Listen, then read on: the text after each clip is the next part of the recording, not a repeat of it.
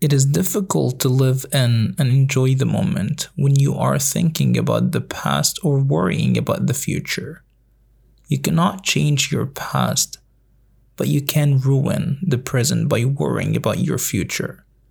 Learn from the past, plan for the future. The more you live in and enjoy the present moment, the happier you will be.